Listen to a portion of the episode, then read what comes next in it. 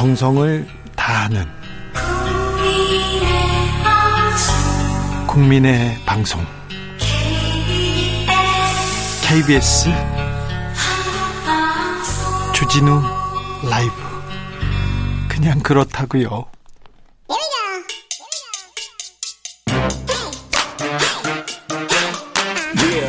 뉴스를 향한 진지한 수다. 기자들의 수다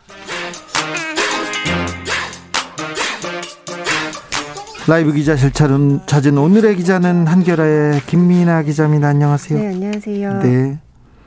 누나요? 아, 지금은 그쳤습니다. 그렇습니까? 홍길동 님께서 우박 안 오나 이렇게 얘기했습니다. 아, 예, 우박은 안 옵니다. 우박 안 오나 서울시장 후보들입니다. 아, 네, 그러네요. 아참 센스가 있으십니다. 자, 한겨레 젊은 기자들하고 고참 기자들하고 좀 좀 뭐 내부에서 좀 불만이 좀 있습니까? 음, 네, 더 좋아지는 과정이라고 생각하고요. 어, 그럼요. 네, 잘 수습되기를 또 바라고 있습니다. 싸움이 좀 치열합니까? 네, 뭐 서로 네, 뭐 다양한 목소리를 내고 있고요. 그 문제가 뭐예요? 가장 큰 논쟁이. 아, 기사가 나가는 그 과정에서 예.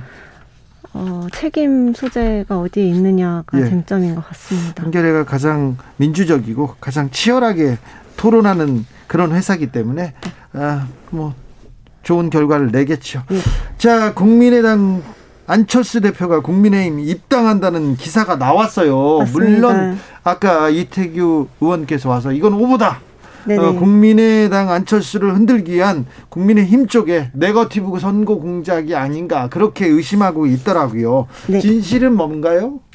아, 근데 이제 계속 비슷한 얘기가 나오는 것을 보면 몇 번 얘기가 나왔어요. 맞습니다. 아니 땐 굴뚝에 연기가 날까 이런 생각도 사실 드는데요. 그렇죠. 아까 이제 이태규 의원님께서 안철수 대표 권력 의지가 달라졌다. 네. 설 수는 없다. 이렇게 좀 강도 높게 의지를 표현을 하셨는데 사실 결국은 3월 달 돼서 단일화가 되지 않을까 싶고 지금 이제 김종인 국민의힘 비상대책위원장과 안 대표의 어떤 밀고 당기는 예. 그 싸움이 좀 계속되면서 누가 조금 더 많이 포기하느냐의 싸움이 돼버린 것 같습니다. 네. 음. 지금 또 네. 보도를 보면 안철수 대표는 좀 조급해하는 것처럼 보이고 아 저기 김종인 비대위원장은 느긋한 것처럼 보여요. 맞습니다. 일단 오늘 안 대표가 또 1월, 2월을 그냥 보내며 굳이 3월에 시간 쫓기듯이 단일화 협상을 할 이유가 없다. 예. 하면서 이제 빨리 신속하게 단일화 협상에 나가자고 했는데요. 그렇죠. 위- 자 실무 협상을 시작하자 이렇게 얘기를 맞습니다. 했어요. 이게 현실적인 얘기일 수 있어요. 네네. 안철수 대표가 사실 단일화에 대해서는 노하우가 있는 분이지 않습니까? 그쵸. 경험이. 그쵸. 그런데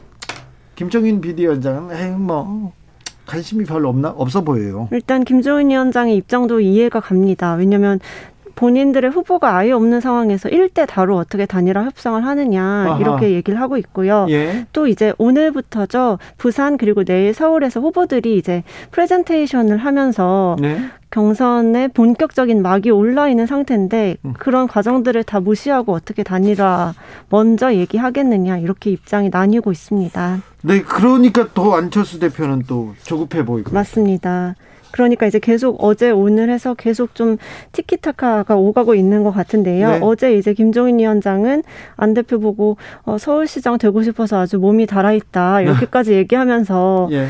뭔가 좀 계속 노이즈 마케팅이라고 하면 어떻게 보면 마케팅인 것 같아요. 야권으로 좀 이제 시선을 자꾸 가져오는 효과도 없지 않아 있는 거는 같습니다. 그렇습니다. 안철수 대표를 흔들면서 네, 흔들면서 주도권은 자기네들이 놓지 않겠다 네, 이런 게 보입니다. 네. 맞습니다. 기자들도 그 기반에서 움직이는 기자들이 좀 많은 것 같아요. 네. 이 분명히 오보라고 나오는데 단독을 달아서 안철수 국민의힘 입당한다 이런 기사가 나오는 걸 보면 그렇죠. 한두 번도 아니고요. 네. 계속 나오는 이런 걸 거는 보면. 국민의 어, 국민의힘 발 그러니까 국민의힘 그쵸. 쪽에서 나오는 기사라고 봐야죠. 국민의당 쪽에서는 굉장히 그런 그런 걸 불편해하더라고요. 그렇죠. 국민의힘에서 원하는 기사만 나온다 이렇게요. 네네 네. 그렇게 좀 불만을 토하고 있습니다 안철수 대표 측에서 네. 자 오늘 이현주 전 의원께서 네. 기자회견했으니까 좀 특이했습니다 잠시만요 네. 속보 알려드리겠습니다 기상특보입니다 이 1월 28일 18시 그러니까 6시 현재 충남 북부 어, 북부 앞바다 그리고 충남 남부 앞바다 지역에 풍랑 경보가 발효되었습니다. 높은 파도가 발생할 위험이 있는 방파제, 방조제 등에는 가지 맙시다. 바닷가에는 파도에 휩쓸릴 위험이 있으니 아예 나가지 않도록 합시다. 나가면 안 됩니다. 이런 날 바다 보러 가면 안 됩니다. 위험합니다. 또 19시 남해 서동부 동쪽 먼 바다에 제주도 동부 앞바다에 지역에 그, 그 동네에 풍랑 경보가 발효됐다는 거 말씀드립니다. 남해 서부 동쪽 먼바다 그리고 제주도 동부 앞바다입니다. 음. 조심하십시오. 바닷가에 나가면 안 됩니다. 자 이현주 전 의원 기자회견을 열었습니다. 이번에는 조건부 사퇴 얘기를 했어요. 예전에 어, 저기 오세훈, 오세훈 전 네. 후보께서는 조건부 출마 얘기를 했는데 조건을 좀 좋아합니다. 맞습니다. 사실 오늘 기자회견을 연 게 기자들 사이에서는 굉장히 좀 시끄러웠는데요. 사실 이현주 전 의원께서 기자회견을 네. 연다고 해서 폭탄 선언을 한다. 뭐 맞아요. 다른 얘기를 한다. 네. 다른 후보 어, 국민의힘 후보 얘기를 한다는 그런 얘기가 파다했어요. 네, 뭐 폭로를 할 것이다. 네. 아니면 뭐 본인이 사퇴할 것이다. 이런 얘기가 굉장히 분분했는데 또 오늘은 오후에 부산에서 행사가 있었거든요. 예? 그런데도 이제 그 바쁜 시간을 쪼개서 서울까지 와서 기자회견을 한 것은 네. 네, 뭐가 있을 것이다라고 추측을 낳게 했지만 결과적으로는 뭐 가덕도 신공항 특별법을 통과시키지 않으면은 본인 후보 안 하겠다라는 얘기가 이 얘기만 하고 왔어요? 그, 그 얘기를 했죠. 예. 김민아 기자. 네. 이현주 전 의원께서 네. 계속 그 부산에 있는 국민의힘 의원의 어떤 남자 후보의 좀 사생활 얘기를 하겠다 이런 얘기가 계속 돌아요. 맞습니다. 기자회견에서 그 얘기를 하겠다는 얘기가 기자들 사이에도 돌았습니다. 어, 근데 맞습니다. 이 얘기는 쏙 들어가고 다른 얘기를 했는데 네. 혹시 어, 기자회견 내용이 바뀐 거 아닙니까? 아, 근데 사실 제, 제 저도 이제 그래서 이현주 의원 쪽 캠프에 물어봤을 때는 그 확실한 팩트를 내놓기에는 아직은 좀 섣부르다 이런 얘기가 있는 것 같아요. 근데 네. 워낙 이제 부산 지역에 그 경쟁 관계가 과열이 되다 보니까 네. 정말 여러 가지 어떻게 보면 팩트가 아닐 수도 있는 소문들이 무성하게 나오고 있는데 거기에 대해서는 조금 더 지켜보겠다라는 입장인 것 같습니다. 어, 좀 변수가 있는 것 같습니다. 지켜보죠. 네. 근데 아무튼 가덕도 신공항 문제로 부산 민심 흔들리고 있는 거는 맞는 것 같습니다. 맞습니다. 이제 일단 김종인 위원장의 발언과 조호영 원내대표의 발언이 엇갈리고 있어서 가장 큰 문제인데요. 예. 일단 다음 주 월요일이죠.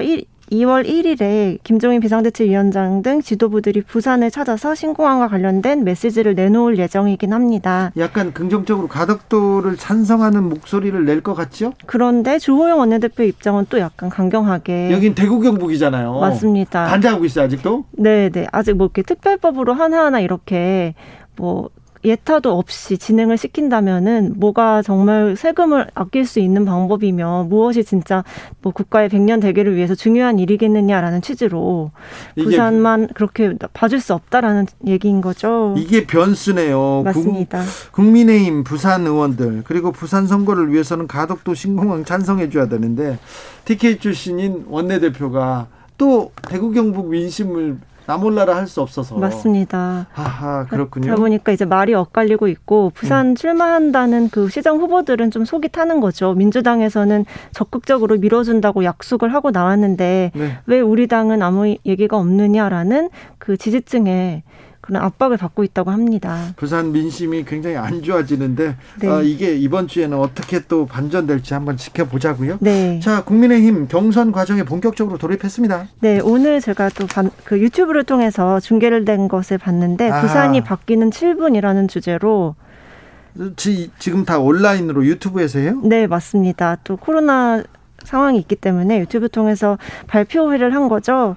좀 재밌었던 게 다들 굉장히 스티브 잡스스러운 네. 패션을 네. 프리젠테이션이죠. 예, 맞습니다. 그렇게 좀 새로운 모습을 보여주려고 국민의힘에서 꽤 노력을 한 것 같았습니다. 네. 뭐 박형준 전 의원 빨강 니트 운동화 신고 나와서 네. 부산을 어떻게 바꾸겠다 이렇게 공약을 했고 또 박성훈 전 경제부시장이죠. 태블릿 PC를 들고 또 발언하는 모습도 인상적이었습니다. 국민의힘 쪽에서는 태블릿 PC 그렇게 안 좋아하는 것 같은데. 네. 아, 그렇네요. 네. 자, 국민의힘 조수진 의원 때문에 아우 시끌시끌합니다. 어제 오늘 너무 시끄러웠습니다. 네. 일단 여당이 조수진 의원에 대해서 국회 윤리위원회 제소를 밝혔는데요. 고민정 의원을 후궁에 빗댄 그 발언이 너무 역대급 망언이다. 윤리위 제소뿐만 아니라 뭐 이른 시간 안에 처리할 방법까지 심도 있게 논의하겠다라고 강한 입장을 내놨습니다. 사실 그 발언이 역대급이긴 했어요. 맞습니다. 사실 이게 뭐좀 성, 성적으로 비하하는 발언이 될 수 있고요. 예, 후궁이 애를 낳았어도 이, 아유, 네네. 그렇죠. 맞습니다. 네. 그리고 또 그러자 이제 조수진 의원이 사과글을 올리기도 했는데요. 어제까지만 해도 강경하게 네. 뭐 이걸로 그러냐고 계속 얘기했었는데 어제는 또 기자들과 마찰을 빚어서 네. 그것 또한 기사화되기도 했었습니다. 그런데 페이스북에 글을 쓰긴 했어요. 네, 오늘은 뭐 저의 비판이 애초 취지와 달리 논란이 된 점에 대해서 유감을 표한다. 고민정 의원에게도 미안하다 이렇게 밝혔고 네. 또뭐 비유적 표현이었다. 약간 해명을 그렇게 한 거죠. 본래 취지가 아니 다, 본래 취지와 달리 모욕이나 여성 비하로 논란이 되고 정치적 논쟁의 대상이 됐다는 사실이 안타깝다. 뭐 여성 비하의 정치적 논란거리가 됐다는 게 가슴 아프다. 이렇게 뭐 사과의 뜻을 밝혔지만 여전히 논란은 이어지고 있습니다. 그렇죠. 여성 비하 비하나 모욕으로 들릴 만한 비유적 표현이었어요. 너무 과했죠, 정말. 네, 네. 과했죠. 국민의힘에서는 이걸 또 잘 저기 국민의힘 비대위원장 김종인 비대위원장이 이런 발언들 안 좋아하는데. 맞습니다. 근데 이 그 발언에 대한 뭐 입장은 없었고 얘기 안 하더라고요. 네, 조수진 의원이 사과문을 올린 것에서는 페이스북에 좋아요를 누르셨더라고요. 김정인 비대위원장이? 예, 맞습니다. 그리고 이제 오늘 그 국민의힘 성폭력 특위에서 기자회견을 한 게 있었는데 네. 이것 때문에 한 건 아니었고 다른 것 때문에 했, 했는데 이제 기자들이 당연히 물었습니다. 이 발언이 뭐 여성 비하의 발언이 될 수 있으니까요. 그러자 이제 성폭력 특위 위원장인 김정재 의원이 뭐 유감을 표명한 것은 시의 적절했다. 정치인들은 본인이 본인이 하고자 하는 말에 빗대서 한 말을 할 경우에도 좀 더 신중하게 해야 된다. 이 정도로 말을 아끼는 모습이었습니다. 정치인들은 재밌어요. 어떤 네. 잘못을 하면 잘못을 하면 잘못한 부분에 대해서는 또 얘기를 안 하고 유감 표명하지 않으면 유감 표명은 시적절했다 이렇게 네, 넘어가잖아요. 그거에 포커스를 맞추는 것도 그렇죠. 네. 예, 참 이게 뭐 고수라고 볼 수는 없는데 좀 그렇습니다.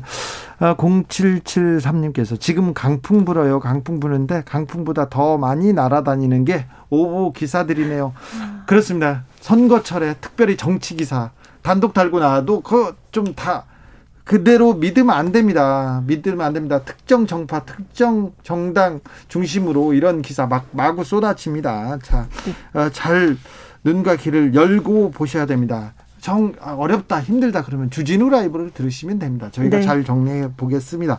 서울시장 보궐선거 후보들도 본격적으로 움직이고 있습니다. 네, 좀 이제는 민생 현장을 많이 방문하려는 그런 모습이 보이는데요. 그러니까요. 대체로 시장, 뭐 노후 아파트, 그리고 최근에는 홍대나 이태원 등 젊은이들이 많이 모이는 곳에 잇따라 방문을 하는 모습이 눈, 눈에 띄었습니다. 본격적인 선거철이에요. 네, 일단 뭐 국민의힘 의원들은 대, 아, 국민의힘 후보들은 대체로 노후 아파트를 계속 방문하고 있는데요. 재건축 재개발 내가 하겠다 이렇게 하죠. 네, 부동산 공약에 완전히 이제 올인을 해서 네. 공약을 마구 쏟아내는 모습이고 뭐 나경원 의원 같은 경우에는 첫 현장으로 금천구 40년 된 아파트에 갔었고 어제도 강남구 음마 아파트를 찾아서 재건축 재규 재개발 규제 풀어주겠다 이렇게 공약을 했고 안철수 후보도 같더라고요. 네, 안철수 후보도 구로구의 노후 아파트 단지에 돌아봤었고요. 예. 또 이제 이번에 코로나 상황이 심 뭐 좀 심하다 보니까 심각하다 보니까 의료계를 잇따라 방문하는 모습도 보였습니다. 네, 그리고 또 대한노인회 노인회 가고 맞습니다. 그렇습니다. 네. 네. 그러다 이제 젊은 사람 있는데도 또 꼭 간다고 대학교 앞에 어디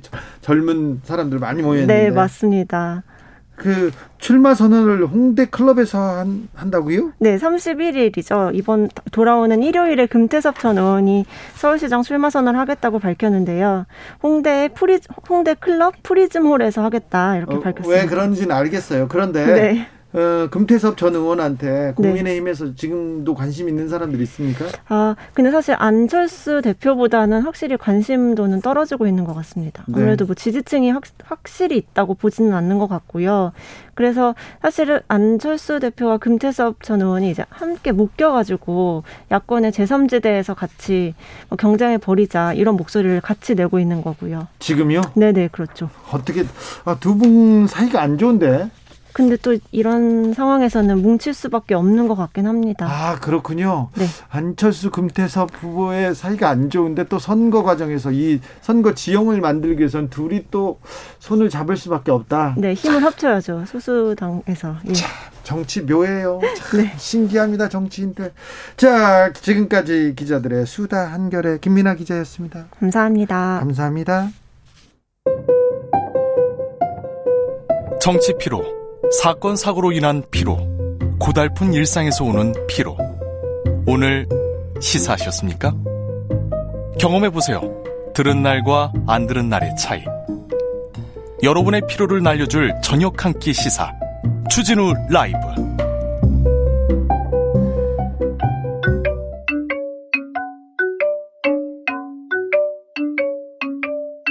넓은 관점. 색다른 분석. 기사 보는 눈을 높인다. 언론 대해부 뉴스 왜. 기사 보는 눈을 쑥쑥 쑥쑥 높여주는 시간입니다. KBS 라디오 최경영의 경제쇼 진행을 맡고 있는 KBS 최경영 기자입니다. 안녕하세요. 네, 안녕하십니까. KBS 최경영입니다. 자, 오늘 팩트 체크해 볼 기사는 두 개입니다. 먼저 예. 첫 번째는 연합뉴스 기사입니다.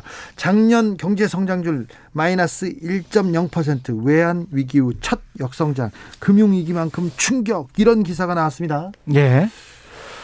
뭐 일면 뭐 타당하죠. 네, 코로나로 충격 예. 받아가지고 어렵다. 네, 알겠어요. 예, 외환 위기 이후 뭐 최대 하락폭이다. 그리고 외환 위기 이후 연간 마이너스 성장이 최초로 기록된 거는 맞습니다. 예, 근데 이제 경제 지표를 볼 때 여러 가지 방법으로 보는데요. 통시적, 공시적으로 가장 보는 게 가장 중요하고요. 네. 통시적이라는 거는 역사적으로 보는 것이고 예, 공시적으로 본다는 거는 당대 여러 나라들을 비교를 해서 보는 게 굉장히 중요해요. 그렇죠. 이거 중요하죠. 예. 그래서 지금 현재 상황은 코로나 때문에 터진 경제 위기잖아요. 전 세계적 위기죠. 그렇죠. 근데 이제 코로나 이전이 우리가 2019년이라고 생각을 한다면 2019년을 코로나 이전에 BC, 코로나 기원 전, 네, 그리고 코로 2020년을 코로나 기원 후 어, 그렇죠. AD 예. 이렇게 생각하시면 될 것 같습니다. 그럴 정도의 뭐 세계사적 사건이죠. 왜냐하면 세계 경제 성장률이 다 마이너스로 하락했잖아요. 그렇죠. 예. 예. 거의 전후의 최초일 것 같고요. 예, 이런 상황에서 2019년과 2019년을 지나쳐서 2020년에 경제가 어느 정도 성장했느냐. OECD 대부분의 나라들, 미국 같은 나라들은 오늘 로이터에서 방금 나온 뉴스를 보면 어, IMF에서 예측치로는 마이너스 3.4% 2020년을 예측을 했는데 네, 실제로는 마이너스 3.6%될 것 같다라는 예측치가 다시 나오고 있고요. 네, 대부분의 나라들이 이탈리아나 스페인 같은 나라들은 마이너스 뭐 5, 5% 6% 이렇게 되고 예, 일본도 마찬가지로 마이너스 한 4, 5%그 정도 되는 수준이기 때문에 예, 2020년에 마이너스 1%면 그 최대 한국으로서는 최대 하락폭이긴 하지만 네, 그럼에도 불구하고 IMF 이후 최대 하락폭임에도 불구하고 다른 나라들과 비교하면 상대적으로 선방했다. 낮다. 예, 그러니까 나쁘기도 하고 좋기도 하다. 예, 그래서 2021년을 다시 보자고요. 2021년을 다시 보면 올해는 또 경제 성장률이 마이너스로 뚝 떨어졌던 미국이나 다른 세계 국가들은 많이 반등하겠죠. 엄청나게 반등하겠죠. 네. 그래서 이제 세계 경제 성장률이 한 5.5% 정도 될 것이다. 이렇게 예측을 하고 있는 것이고 네, 한국은 한 3%, 3.1% 예측할 것이다. 이렇게 보고 있는 거잖아요. 네, 제가 이제 기원 전과 기원 후 A, BC와 AD로 설명을 해서 이 두 개, 이개 년도를 2020년과 2021년을 2019년을 기준으로 해서 함께 봐야 된다라고 설명하는 이유는 이렇게 반등폭이 2021년에 큰 나라들은 2020년에 많이 떨어졌다는 이야기고 그렇죠. 완만하게 그래도 지켰다. 한국이나 중국처럼 지켰다고 하는 나라들은 완만하게 오르겠죠. 완만하게 오르겠죠. 예, 그래서 두 개를 합쳐 봅시다. 네, 2020년과 2021년을 합쳐 봐요. 그러면 3.1% 정도 2021년이 성장할 것 같다고 하니까 지금은 다 추정치입니다. 그렇죠? 1월밖에 안 됐으니까 2019년에 한국은행 통계로는 마이너스 1.0, 그다음에 IMF 추정치로는 마이너스 1.1입니다. 네, 그럼 합쳐보면 아주 보수적으로 잡아도 지금 현재로서는 2.0이 되는 거죠. 플러스 2.0. 네, 그러면 2019년 우리 GDP가 한 1,900조 원 정도 조금 못 미쳤는데 1,900조 원 곱하기 아 100.2를 곱해주면 한국의 GDP의 성, 그 전체 액수가 나오는 것이고. 이제부터 어려워집니다. 네. 아 쉬워요. 네. 그러니까 쉽게 말해서 다시 이렇게 설명을 드릴게요. 그냥 2019년에 한국의 GDP가 100이었다면 네. 2021년은 102가 되는 거예요. 네. 미국 같은 날은 100이었다면 2019년이 100이었다면 2021년 연말이 되면 네. 약한 97 정도 되는 거예요. 예. 이렇게 이제 크게 하락했다가 다시 반등을 했다고 하더라도 네. 크게 하락한 수치가 있기 때문에 네. 다시 반등한 수치를 놓고 따져보면 그래도 여전히 한국이 100에서 102 정도니까 2년 동안에 네. 그렇게 상승을 했고 다른 OECD 선진국들은 100에서 97, 98, 95 이런 수준이다. 예. 이렇게 이해하시면 2년 동안의 경제 성장률은 그대로 이해하신다. 이렇게 보시면 되겠습니다. 그렇습니다. 그러니까 작년 경제 성장 장정 죄송합니다. 성장률도 어렵습니다. 작년 경제 성장률만 보지 말고 예. 그러니까 1년 거만 보지 말고 예. 작년 거 그리고 그렇죠. 내년 거까지 같이 보자는 거예요. 예. 팩트 체크해 볼 두 번째 기사는 예. KBS 기자 기사인데요. 예. IMF에서 올해 한국 경제는 3.1% 성장한다. 세계는 5.5%다. 예. 이것도 최경영 기자 말로는 야, 이 기사도 예. 내년 거만 보지 말고 올해 거, 작년 거랑 같이 봐야 된다는 거 아닙니까? 그렇죠. 그렇죠. 예.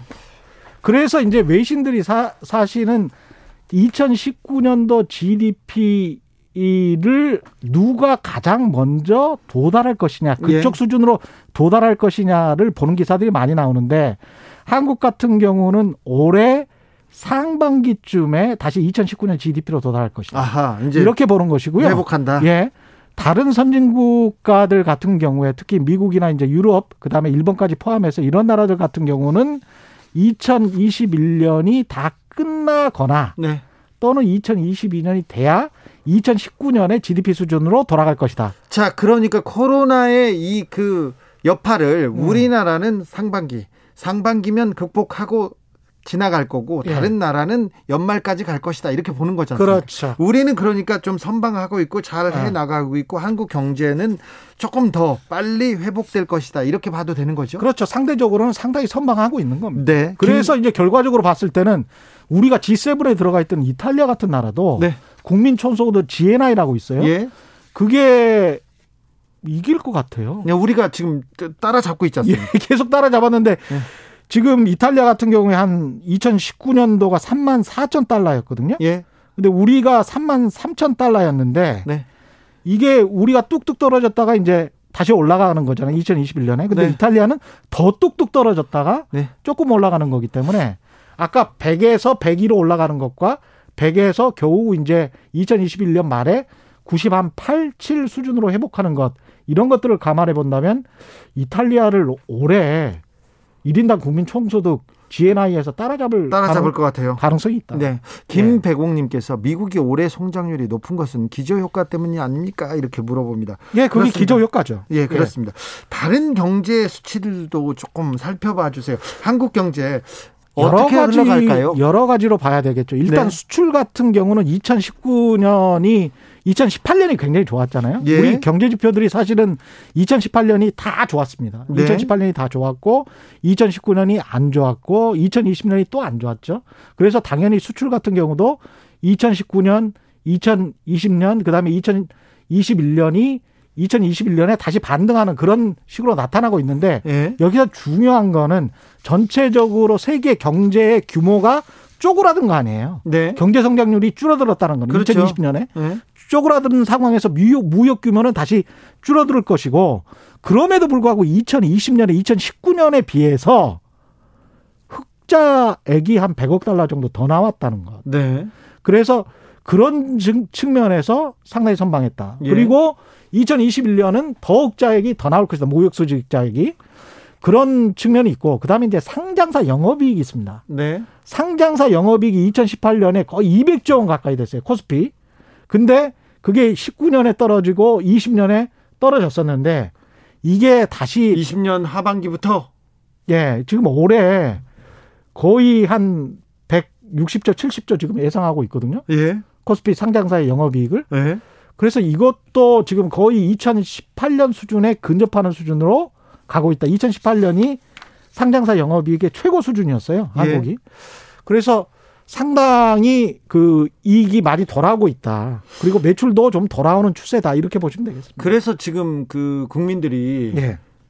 아, 너나 할 것 없이 주식으로 가지 않습니까? 뭐 이건 또 금리 문제고 예. 어, 돈이 그 코스피로 몰리는 자산 격차 그다음에 이제 버블 이다음에 부채 이야기는 해 드려야 되는데 네. 그건 좀 이따 하고요. 네. 앞으로 그래서 전망을 국민들 스스로는 한국 국민들 스스로는 어떻게 보냐? 네.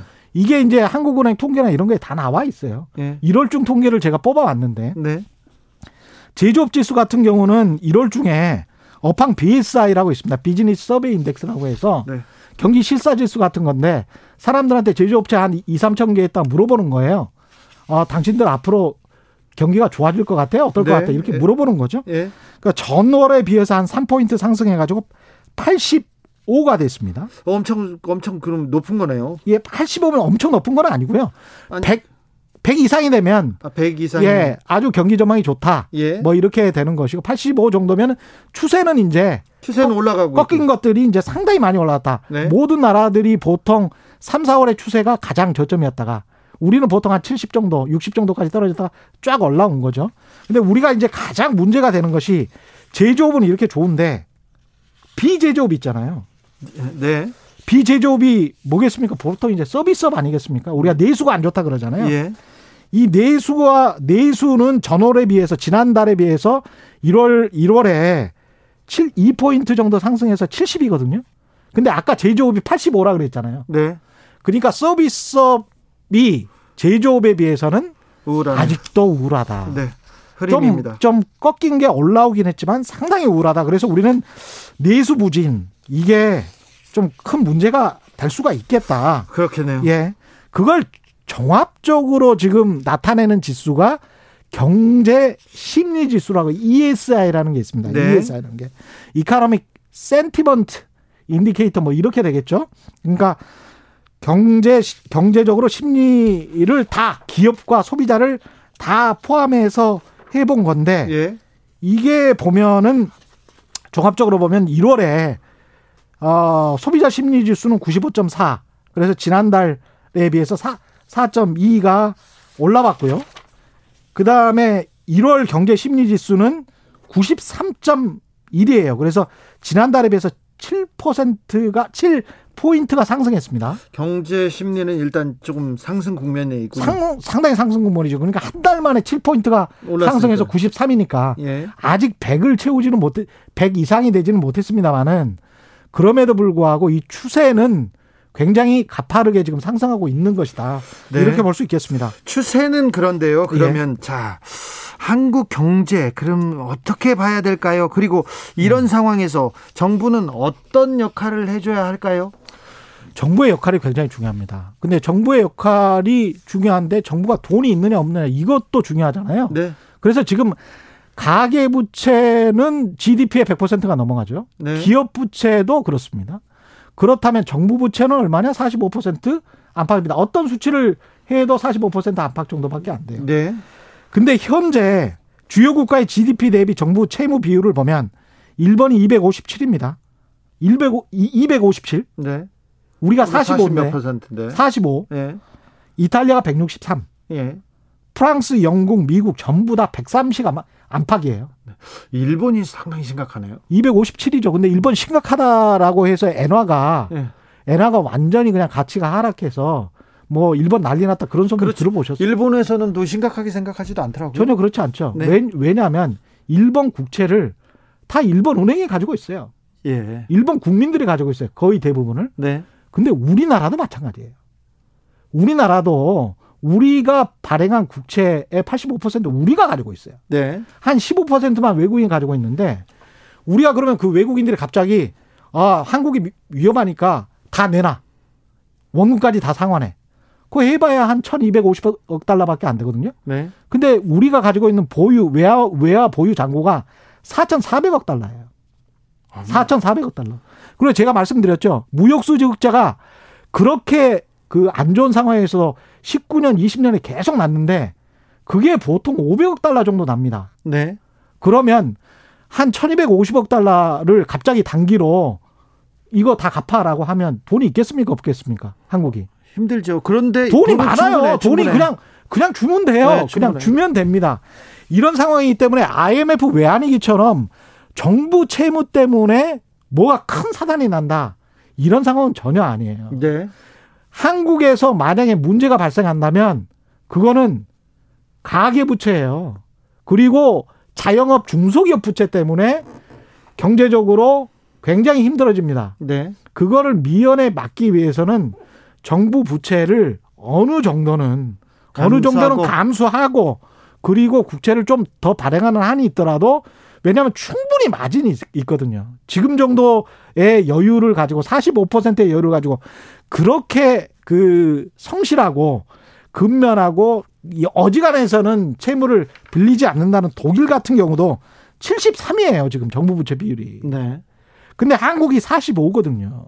그러면 1.5배 정도 더 한다고 하더라도 독일 정도 수준이라는 거죠. 예. 근데 그렇게 많이 할 필요도 없고 제가 보기에 한 50까지 갈 필요도 없고요. 한 2, 3% 정도만 더 늘린다고 하더라도 네. 자영업 하시는 분들 서민들한테는 굉장히 큰 도움이 된다. 네. 어, 0385님께서 주진우 다 이해 못했네. 뭐 졸고 있어 그러는데, 어, 네. 아, 다는 아니고요. 예. 조금, 네. 큰 맥락은 알고 있습니다. 네. 거기다 꼭 한 가지 제가 짚고 싶은 부분이 이자가 지금 굉장히 싸졌잖아요. 예. 미국도 거의 0%고요. 한국도 0.5% 이- 이런 수준 아닙니까? 네. 이런 상황에서 우리가 부채를 정부가 채무를 빌리잖아요. 그러면 이자를 많이 내겠습니까? 적게 내겠습니까? 부채 액수가 많아졌지만 네. 우리가 옛날보다 1억 빌렸는데 네. 3억을 빌렸어요. 네. 근데 이자 비용이 정부 세출에서 많이 나가겠어요? 적게 나가겠어요? 적게 나가요. 네. 실제로 제가 수치를 보여드리면 2010년부터 2014년까지 지금부터 한 10년 전이죠. 10년 전에 또는 5, 6년 전에 정부 총 지출에서 이자 비용 나가는 게 있잖아요. 네. 부채와 관련된 이자 비용 나가는 게 5%대였어요. 그래요. 5.5, 예. 5.6, 5.3, 5.1, 5.1이에요. 지금은 3.8. 네. 2020년에 3.8. 네. 그러니까 부채가 많아진 건 사실이에요. 그런데 미국, 이자 네. 미국 연준이 지금 금리를 안 올린다는 거 아니에요? 2023년까지. 네, 이자 부담은 더 오히려 줄어들었네. 줄었다니까요. 네. 이런 상황에서 너무 큰 부담을 가지고 네. 정부가 자기의 부담을 오히려 가계에게 전가시킬 필요는 없다. 네. 그런 나라 많지 않다. 자, 마지막으로 이 기사들에 대한 한 줄 평 부탁드립니다. 한 줄 평. 네. 통시적으로 공시적으로 봤을 때 네. 한국은 망하려고 해도 망하기가 힘드니까 네. 제발 망한다는 걱정 좀 하지 말자. 아, 네. 예. 아, 뭐 공시적 아까 OECD 평균 보거나 다른 나라에 비해서도 우리는 건전하다. 아, 이런 얘기를 하는 게 참 뿌듯하기도 합니다. 예. 네. 이철님께서 이렇게 잘하시는데 경제쇼에서는 참 모르는 척 정치자를 위해서 모르는 척 하셨군요. 이렇게. 아니, 모른 척 해야죠. 아 그래야 됩니다.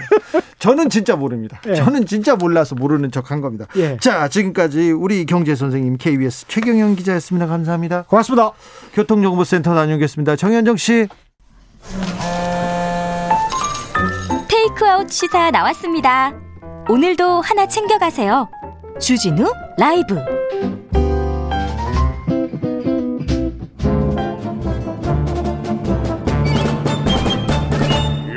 여기도 뉴스 저기도 뉴스 빡빡한 시사 뉴스 속에서 가슴이 답답할 때 뇌 휴식을 드리는 시간입니다 한 달에 한 권 맛있는 책을 만난다 월간 책의 맛 now hurls down his gauntlet to thee. 김갑수 평론가 어서 오세요 오랜만입니다. 네 오랜만입니다 잘 건강히 하셨죠? 아, 그럼요. 네, 정선태 국민대학교 글로벌 인문 지역대학장님 어서 오세요 네, 안녕하세요. 건강하셨죠? 네. 아유 반갑습니다 음, 네. 반갑습니다. 네, 반가워요.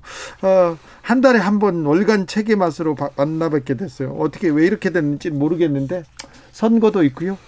아유, 우리는 뭐 이상한 뉴스, 여기도 뉴스, 저기도 뉴스를 봐야 되는 그런 상황인가 봐요. 어떻게 자 오늘 만나볼 책은 어떤가요? 김갑수 평론가가 추천한 책입니다. 네, 이민진 작가의 파친코라는 소설인데요. 네, 어, 그 주진우 씨 지금 해외에서 네. 제일 유명한 한국인은 누굴까요?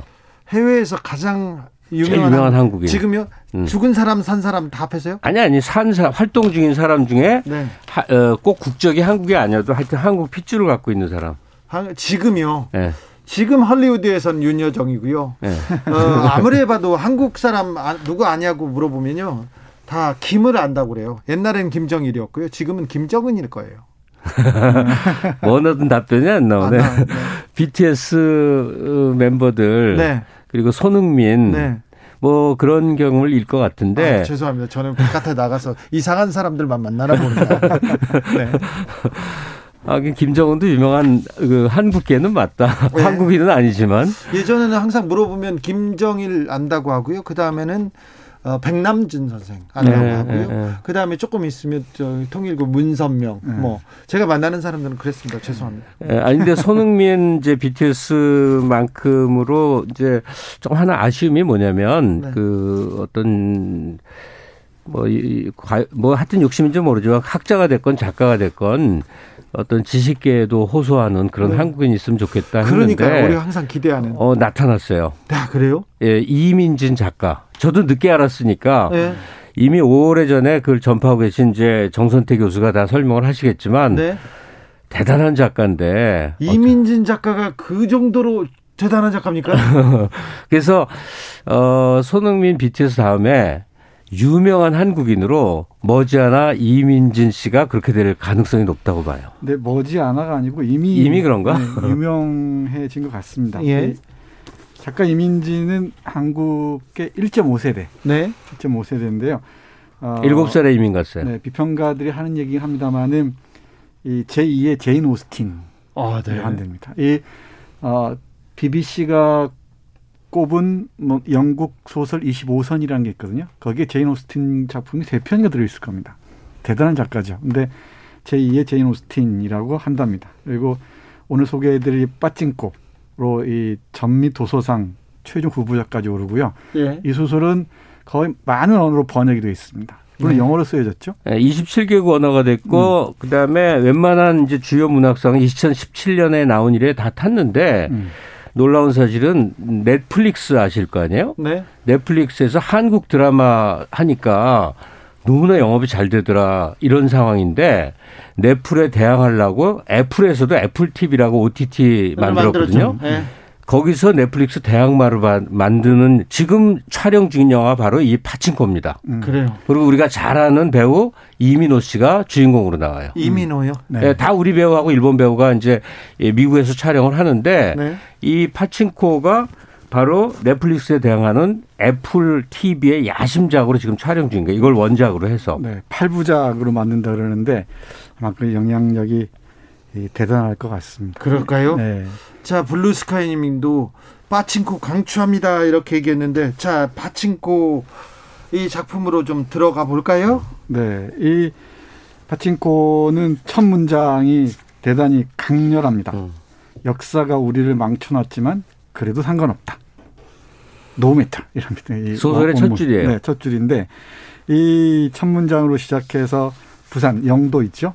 지금 영도 다리가 다 있지만 네. 영도 대교 하면은 누굴 떠올리신 분들 많을 텐데 영도에서 이제 오사카 오사카의 그 제일 조선인들이 사는 곳 있죠. 이카이노 마을, 그다음에 도쿄, 요코하마, 뉴욕까지 이어지는 이 공간적으로는 이렇고요. 시간적으로는 1900년부터 시작하긴 하는데 소설에서 1932년부터 시작하죠. 32년부터 아니 그 89년까지. 1910년이라고 봐야죠. 네. 예, 아, 그 한일 합방 그 흔히, 예. 강제 늑약부터 시작하니까 시작했다. 예. 약 그 4세 4대에 걸친 어, 이 조선인들의 삶을 통해서 이 한미일 어떤 국제적인 그 어, 역사적 흐름들을 어, 소설로 형성하고 있는 작품입니다. 어렸을 때 미국으로 유학, 유학 갔다는데 쓴 소설은 빠친코예요. 그 배경은 또 오사카고요, 또. 예, 네. 80년대 말까지. 그러니까 최대한 간단히 말하면요. 한인으로서 예. 미국에 살면서 민족적 자각에 싹튼 거예요. 예. 일제라는 강점이 한 인간 이 한 민족의 삶에 얼마나 고단하고 엄청난 이 상처를 드리웠던가 이것이 어떤 그 한 가계를 통해서 쭉 흘러내려오는데 아, 정말 자타가 공인하듯이 대단한 이야기꾼이고 네. 이 감정을 잘 드러내지 않고 이야기를 쫙 흘러가는 그런 스타일이라 스타일인데 음. 한국인으로서 이 책을 읽어내기가 또한 만만치 않은 면이 있는 게 너무 고통스러운 거예요. 음. 네. 이 조선인이 겪어내야 했던 삶의 현실들이 너무나 적나라하게 그려져 있죠. 그래요? 그러니까 어, 조선인들 일본으로 어, 이 이민을 가야 했던 일본으로 삶의 터전을 옮겨야 했던 조선인들 제일 조선인들의 삶을 통해서 동아시아 역사 특히 일본 제국주의의 이, 이 뭐랄까요 폭력적인 측면들을 잘 보여주고 있고요. 그리고 네. 일본의 패전 이후에도 이어지는 제일 조선인들의 그 신선한 삶들 있잖아요. 네. 차별, 그 억압 속에서 자유롭지 못한 삶들을 정말 잘 보여주고 있습니다. 그리고 어 말씀하셨듯이 정통적인 이야기 이 우리 소설 문법이랄까 어법이 대단히 충실합니다. 재밌게 읽혀요. 네. 재밌게 읽히고 물론 안으로 들어가면 이제 원폭의 상처를 입은 그 요셉이나 이런 사람들 만나면 고통스럽기도 합니다. 그리고 어, 수 없는 차별에 노출돼야 하는 이 조선인들의 삶들 그리고 어, 갈 데가 없으니까 야쿠자들이나 하는 빠칭코로 갈 수밖에 없대요. 제일 네. 조선인들은 네. 그래서 이 노아나 모자수라는 인물이 나왔는데 모자수는 모세의 그 일본식 표기입니다. 네. 노아나 이 모자수나 이, 이 젊은이들 솔로몬까지 손주까지가 다 빠친코 업에 종사하게 됩니다. 백노아, 백모자수, 백솔로몬. 네. 참. 백요셉. 예, 백요셉. 이걸 보면 조금 약간 기독교도 또 네, 네, 그렇습니다. 기반하고 있어요. 네. 유제이님께서 아 이게 미나리 원작인가요? 아, 좀 달라요. 이건 다릅니다. 미국 영화계를 흔들고 있는 작품 미나리는 재미 재미교포 홍 어, 정이삭 감독의 작품이고요. 음. 8113님께서 빠찡고 미나리 한국 문화 한마디로 미쳤어요. 국공이 마구 뿜뿜하는 날이네요. 맞습니다. 좋다. 좋습니다. 좋아요. 2045님께서도 2405님입니다. 제인 오스틴 40년 넘게 가장 좋아하는 작가인데 가장 좋아하는 작가 제인 오스틴에 비견되는 한국계 작가라니. 어우, 당장 읽어봐야겠네요. 얘기합니다. 그런데 미국 평단에서 이 이민진 작가를 제인 오스틴이라고 비교하지만 네. 저라면 제가 세상에서 제일 좋아하는 작가 세 명 중에 하나 이사벨 아엔데의 네. 운명의 딸을 음. 얘기하고 싶은 게 거의 구조가 맞아요. 연상작용을 일으켜요. 네. 페루에서 미국까지 거기도 한 4대 나 5, 4대 5대 나오죠. 네, 맞습니다. 가장 집안의 이야기인데 스케일은 비슷해요. 이민진이나 이사벨 아엔데나 그 죽은 아엔데 그 조카예요. 아 예. 정말 죽은 우리 시간에 했었죠 오래 전에. 예. 어 다른 작품 했죠. 네. 하여튼 운명의 근데 요는 그 이민진 작가가 예일대 역사학과 출신인데 그 전에는 그 국가의식 민족의식이 그렇게 많지 않았대. 어느 날 자각이 싹 터서 공부를 많이 한 거예요. 변호사 공부를 하다가 네, 나중에 네. 네. 성교사 얘기를 듣고 네, 어, 성, 성교사를 통해서 제일 동포 얘기를 듣고서 딱 눈이 띄었다 그러죠. 그래서 한일 관계사에는 중립이 있을 수 없, 없거든요. 네. 어떤 쪽에 서 있냐에 따라 전혀 다른 시야가 나옵니다. 예컨대 제일교포로서 일본인의 시각으로 본 한 일 뭐 식민 지배사 제일교포로서 본 거, 북한 사람으로 본 거, 남한 사람 다 다르거든요. 네. 근데 이, 이 이민진 교수 같은 사람, 지금 이민진 교수는 어디 교수죠? 다트머스 다트머스인가? 뭐. 지금은 그냥 작업 활동만 하고 지금 작가, 네, 작가 글쓰기 하고 계시는데. 하여튼 아니, 근데 저건 어 대한민국이란 나라에서의 한국인의 시야를 확보하고 있다고 나는 생각을 해요. 예. 그러니까 우리가 극복해야 될 대상으로 일제 강점의 역사 그리고 이후에 전후의 전 과정이 좀, 좀 아프게 쓰여져 있는데 그, 그 고통스러움을 사실은 소설 이 스토리라인의 재미, 인간사 얽혀들고 중간에 또 사랑도 하고 그 이삭하고 순자하고 사랑하는 얘기 보면 가슴도 왜 두근거리고 네. 하여튼 어그 어, 굉장히 굉장히 탄복스러운 소설이었어요. 네. 네. 네. 이른바 그, 이 사랑의 이야기도 만만치가 않죠. 순자하고 고한수, 한수하고 이삭, 이삭의 묘한 삼각관계 그리고 이 김창호가 좋아하는 요셉의 아내 경희의 그 사랑도 참 절절하고요. 아, 그런데 이 제가 주목하는 것은 한국 일개 미국 작가가 영어로 한일 관계의 신, 신부로 음. 신부로 들어가서 이걸 파헤쳤다는 것은 즉, 즉 제일 동풀을 매개로 해서 이건 대단한 어, 어떤 사건이라고까지 얘기할 수 있습니다. 그러니까 영어로 쓰여진 작품들이 꽤 많이 있는데 우리 제일 재미 작가들이죠. 대표적인 이창래 같은 이태원 작가 이창래 있지 않습니까? 있고 그 전에 김원국이 있고 네. 예- 예를 들면 이창 작가 이- 이창래의 그 어, 작품 중에 자- 갑자기 생각이 안 나는데 생존자인가요? 거기 이 위안부 문제를 다룬 작품들이 있긴 있는데 근데 이 빠친코처럼 전면적으로 한일 관계가 어, 어떤 의미가 있는지를 이 보여준 작품이 드뭅니다. 그래서 이건 제가 사건이라고 말씀드린 이유는 전 세계 많은 독자들에게 한일 관계 역사를 소설을 통해서 들여다볼 수 있는 아주 의미 있는 계기가 아, 이 제공될 것이라는 점에서 주목할 만하다고 생각합니다. 네. 그리고 이민진 씨의 시각을 음. 저희 두 사람이 보증해 드립니다. 네. 네. 네. 맞습니다. 그러니까 예를 들면은 일본에 대한 그 관점이랄까 시각을 보여주는 한 문장을 제가 읽어 드릴게요. 네. 이 솔로몬 손자 증손자죠. 이 예, 양진 입장에서 보면은 중손자인 솔로몬의 애인이었던 피비 미국인인데 피비가 이렇게 말합니다. 왜 일본은 아직도 조선인 거주자들의 국적을 구분하려고 드는 거야? 자기 나라에서 4대째 살고 있는 조선인들을 말이야. 넌 여기서 태어났어. 외국인이 아니라고. 이건 완전 미친 짓이야. 내 아버지도 여기서 태어났는데 왜 너희 두 사람은 아직도 남한 여권을 가지고 다니는 거야. 정말 이상해. 제일 높은 문제고요. 또 하나는 일본 정부는 아직도 전쟁 범죄를 인정하지 않고 있어. 음. 이렇게 딱 PB라, PB라는 인물을 통해서 일본이 걸어온 역사 그리고 반성을 모르고 성찰을 모르는 이 일본에 대해서 소설적 비판을 가하는 거죠. 이런 건 소설만이 할 수 있는 그렇죠. 어, 대단히 의미가 있지 않은가. 소설에서. 정리하고 갑니다. 정의를 내려버려요. 제가 그 이민진 작가에게 매료된 거는 사실 책을 통해서가 아니라 네. 어, 이민진 작가의 강연을 통해서였어요. 사람을 이렇게 매혹시키는 강연자가 다. 물론 영어로 하고 밑에 이제 자막을 통해서 보는데 네. 특히 이 MIT 교수들하고 학생 모아놓고 하는 거 보면 보다 보면 눈물이 나요. 그러니까 사람을 이렇게 웃겼다 울렸다를 굉장히 유쾌하게 봉준호처럼 연설을 하는데 어, 계속 되는 게 한국인이 어떤 사람인가에 대한 얘기거든요. 한국인이 누구냐? 네. 한국인은 뭐냐? 한국인은 어땠느냐? 계속 그 얘기를 하는데 미국의 청중들이 막 벌떡 일어나 기립박수를 치거나 정말 그 눈물 흘리는 대목 하나 나오거든요. 근데 이 그만큼 생각이 이제 깊고 정리되어 있는 사람인데 그리고 그리고 정확하게 보고 있습니까 한국인을?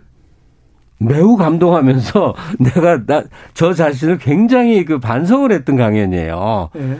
그러니까 한국인의 유연함과 가능성에 대해서 아 내가 너무 너무 좁게 보고 있구나. 그러니까 이민지는 이 우리 한국인의 냄새 나고 부족하고 더럽고 못나고 다 알아요.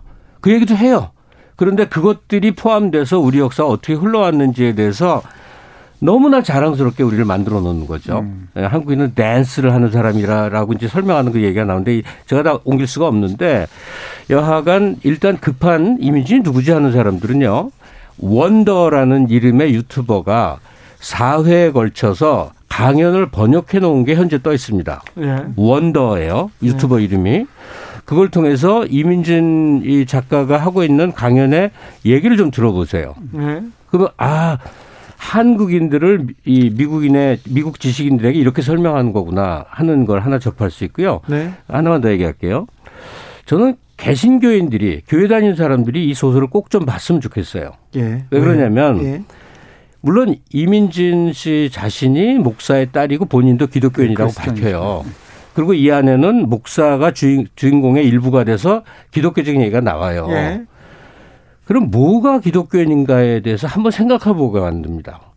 스스로 목사라는 사람은 자기가 희생하고 자기가 고통받고 자기가 이 속죄를 하는 사람이 그려져 있는데 글쎄요, 어, 남도로 재물을 바치라 그러고 남도로 회개하라 그러고 남도로 그 희생하라고 하는 게 종교인가 여기 등장하는 어, 기독교인 본연의 그 이 희생적인 모습들 이걸 보다 보면 아마 많은 생각이 들 거라고 생각해요. 네, 이 이삭의 목, 저, 이 목, 백, 백 이삭이라는 목사가 등장하는데요.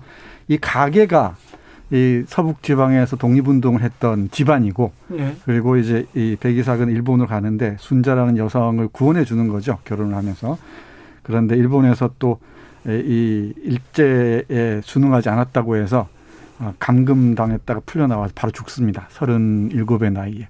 젊은 나이에 죽죠. 그러니까 어, 크리스천으로 살아간다는 것이 무엇인지, 소명의식이 무엇인지를 작가는 그 기독교의 원래의 기독교의 삶, 기독교인의 삶을 비추어서 삶 비추어서 보여주고 있습니다. 그러니까 자기가 희생하지 않고 남에게 회개하라, 남에게 재물을 바쳐라, 남에게 헌신해라. 음. 이 이게 목회자냐 하는 반성이 이, 이 작품 속에 깔려 있는 거죠. 네, 거 네. 그리고 또 하나 제가 주목하고 싶은 건 이 노아라는 이 순자와 고한수의 아들이 있는데 와세다 대학에 가죠. 문학을 공부하는데 그런 문학적 그 교양의 수준도 상당히 높습니다. 조지 엘리엇에 대한 작품들의 평가 같은 거 보면은 이 소설 읽는 재미가 쏠쏠할 겁니다. 이 사일러스 마너나 다니엘 데론다 같은 작품까지도 얘기하고 또 디킨스 얘기 여기 맨 앞에 디킨스 고향에 관한 예. 그 에피그램 있지 않습니까? 디킨스를 좋아했던 것 같아요. 예.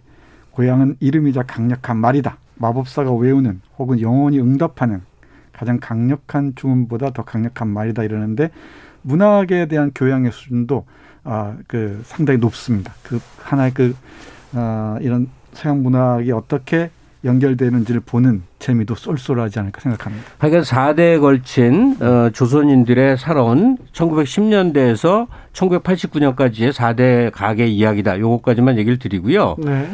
어, 지금 10대, 20대들이 소설 읽을 기회가 있으면 이 이민진의 파친코를 꼭 한번 꼭 읽어보시길 권합니다. 왜냐하면 어, 현재 이제 한국의 국군 저 어떤 상승 이후에 어떤 착오가 생기냐면 네.